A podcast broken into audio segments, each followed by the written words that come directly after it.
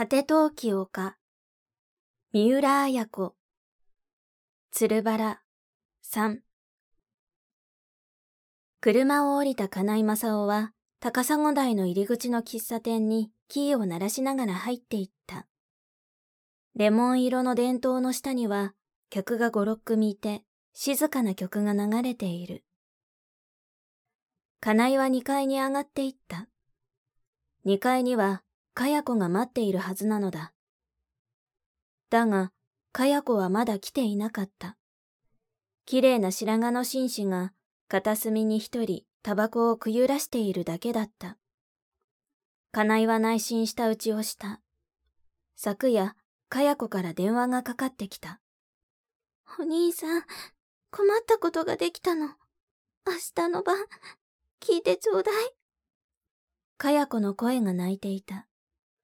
自分から呼び出しておいて。かや子の住む高砂台の家からは、歩いても10分ほどの喫茶店なのだ。金井は白髪の紳士とは反対の隅のテーブルに腰を下ろした。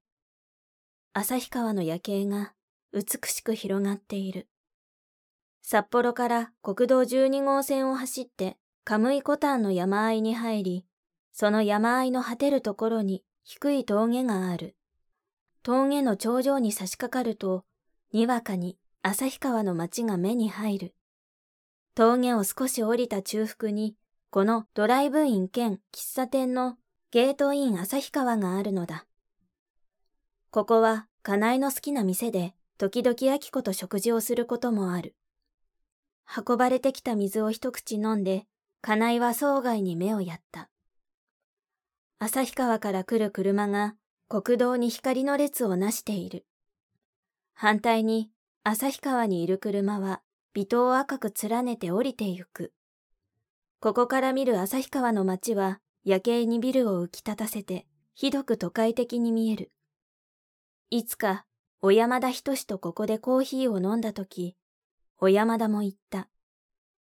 ここから見る旭川が一番器量よしだ。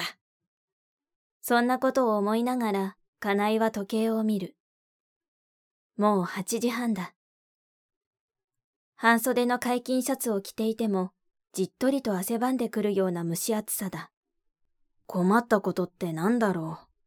あの、機関機のかや子が弱音を吐いてきたことに、金井は幾分優越を感じていた。いつも高飛車でわがままなかや子が、ひどく弱々しい声を出していたのだ。しかし、あの子は用心した方がいいな。いつかの雨の日、車の中でキスを迫られた。あの時、小山田仁の車が後ろで警笛を鳴らしてくれなかったら、自分はキスをしていただろうと思う。罰の悪い思いもしたが、助かったような気もする。かや子はわがままだ。怪しさのある子だ。用心をしなければと思いながらも、一方では、金井はある期待を持っていた。かや子と二人きりで会うということは、金井にその期待の方が多いということでもあるのだ。あき子とかや子。金井は二人を天秤にかけてみる。金井は中学の時に良い英語の教師に会って以来、英語に強く惹かれて勉強した。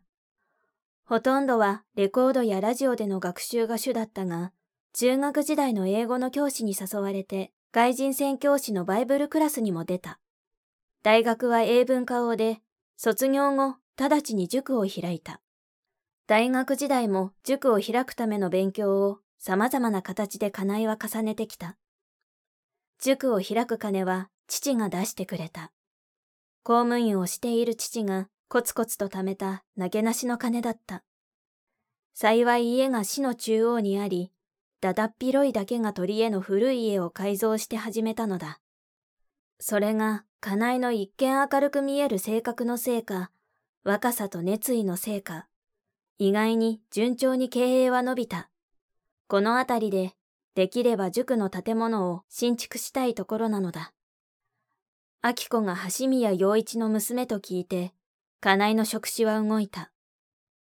無論、控えめな性格や派手に振る舞わぬところが、金井の心を引くには引いたが、金井の心の中には、明子との結婚と塾経営とは重なっていた。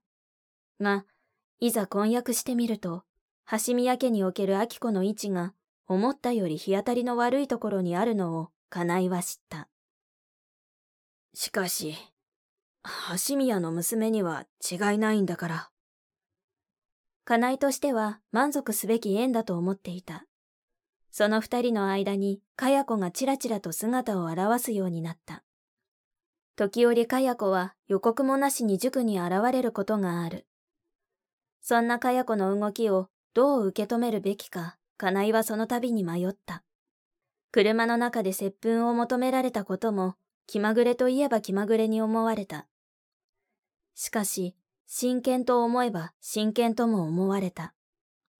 若い娘の行動はいつもそんなものだ。今夜のことだってどこまで本気なのか。金井は警戒しながらも心のどこかに密かな期待があった。ごめんなさい、遅くなって。約束の時間より10分ほど遅れてかや子が姿を現した。思いがけなく、紺地に白百合の模様の浴衣を着、クリーム色の半幅帯を締めている。おお、似合いますね。金井は白い健康な歯を見せて笑った。そう？嬉しいわ。持っていたうちわで金井に風を送りながら、金井さん、来てくださらないかなと思っていたの。と、にっこりする。どうして？だって、アキコさんに叱られるから。大丈夫ですよ。アキコさんはむやみに人を叱らない女性ですからね。金井は待たされたことの不満はいささかも顔に出さずに、機嫌よく言い、コーヒーでも。そうね。私、アイスクリームが欲しいわ。ここの美味しいの。かや子の声が素直だった。コーヒーも美味しいですよ、ここは。金井はコーヒーとアイスクリームを頼んでから、困ったことができたって、何です？と、かや子を見た。小説、果て陶器丘、集英社文庫、朗読、七瀬真由。